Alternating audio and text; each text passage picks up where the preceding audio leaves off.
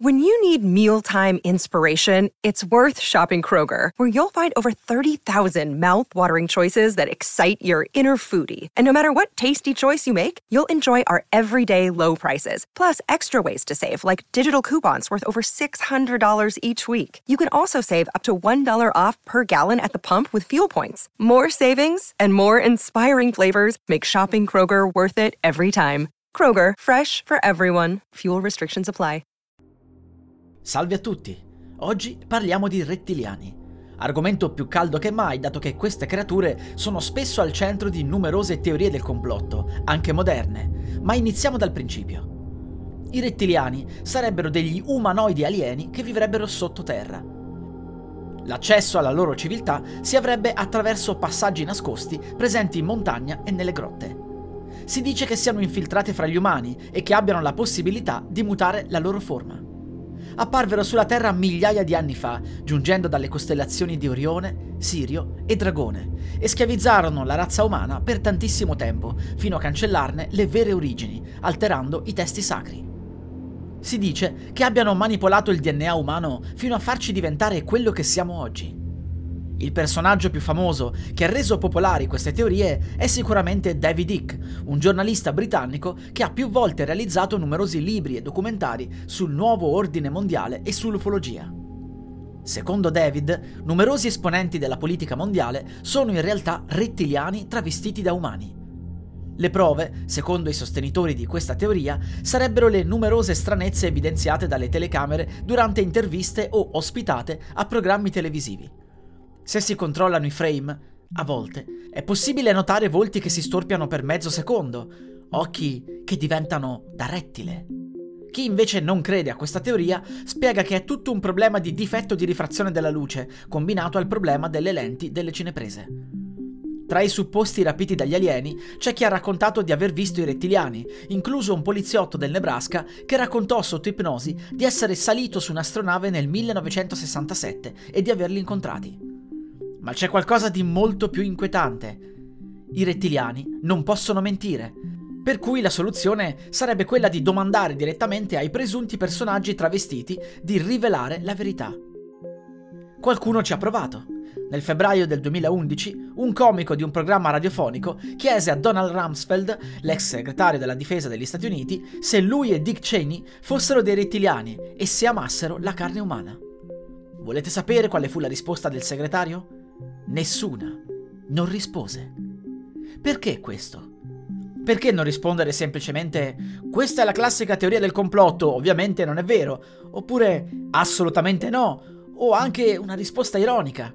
Questo silenzio fu ovviamente interpretato da molti come un'ammissione di colpa, poiché se i rettiliani non possono mentire, questa sarebbe una prova schiacciante. In giro su internet si possono trovare numerose presunte interviste ai rettiliani, che parlano del loro mondo sotterraneo e dei loro obiettivi di potere. La più famosa è sicuramente l'intervista al rettiliano Lacerta, presumibilmente avvenuta nel 1999. Ovviamente Lacerta era solo uno pseudonimo che questo rettiliano femmina utilizzava tra i terrestri. Loro, infatti, hanno solo un nome, nessun cognome, e nella lingua umana il nome di Lacerta si sarebbe più o meno pronunciato come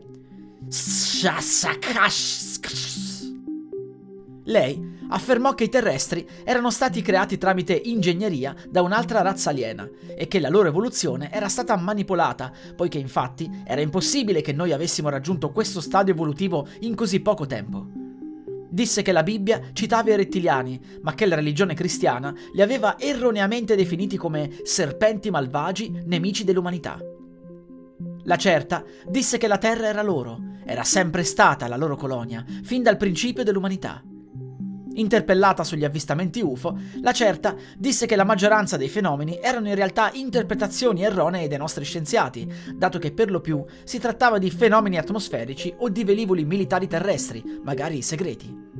Però, in alcuni avvistamenti erano realmente presenti delle navicelle aliene. Segue poi nell'intervista tutta una serie di domande e di risposte sul loro aspetto fisico, sulle loro abitudini, sul vestiario, ma la cosa più interessante è quando l'intervistatore chiese alla certa di poterle scattare una foto. Lei rispose che sarebbe stato inutile perché nessuno ci avrebbe mai creduto. L'avrebbero scambiata per una donna mascherata. L'intervista è estremamente lunga, per cui chi è interessato basta che cerchi intervista rettiliano La Certa. Concludiamo quindi questa puntata con l'ultima risposta di La Certa alla domanda Vuoi lasciare un messaggio? Aprite gli occhi e guardate. Non credete solo alla vostra storia sbagliata, ai vostri scienziati e ai vostri politici. Alcuni di loro conoscono la verità su molte cose, ma non informano l'opinione pubblica per evitare panico e confusione. Io penso che la vostra specie non sia così male come pensano alcuni della mia specie, e sarebbe davvero un dispiacere assistere alla vostra fine. Questo è tutto quello che posso dire. Osservate il vostro mondo e forse vedrete la verità. O forse no. La vostra specie è ignorante. La musica utilizzata è in royalty free dall'artista co.ag. E adesso un bel caffè finito. Perché rischiare di rimanere senza caffè quando puoi abbonarti a Caffè Borbone? Prezzi vantaggiosi, costi di spedizione inclusi, tante possibilità di personalizzazione e l'abbonamento lo sospendi quando vuoi. Decidi tu la frequenza, la qualità, scegli tra le cialde e capsule compatibili e crea il tuo mix di gusti e miscele. Mai più senza caffè con l'abbonamento Caffè Borbone. Tutte le info su caffèborbone.com.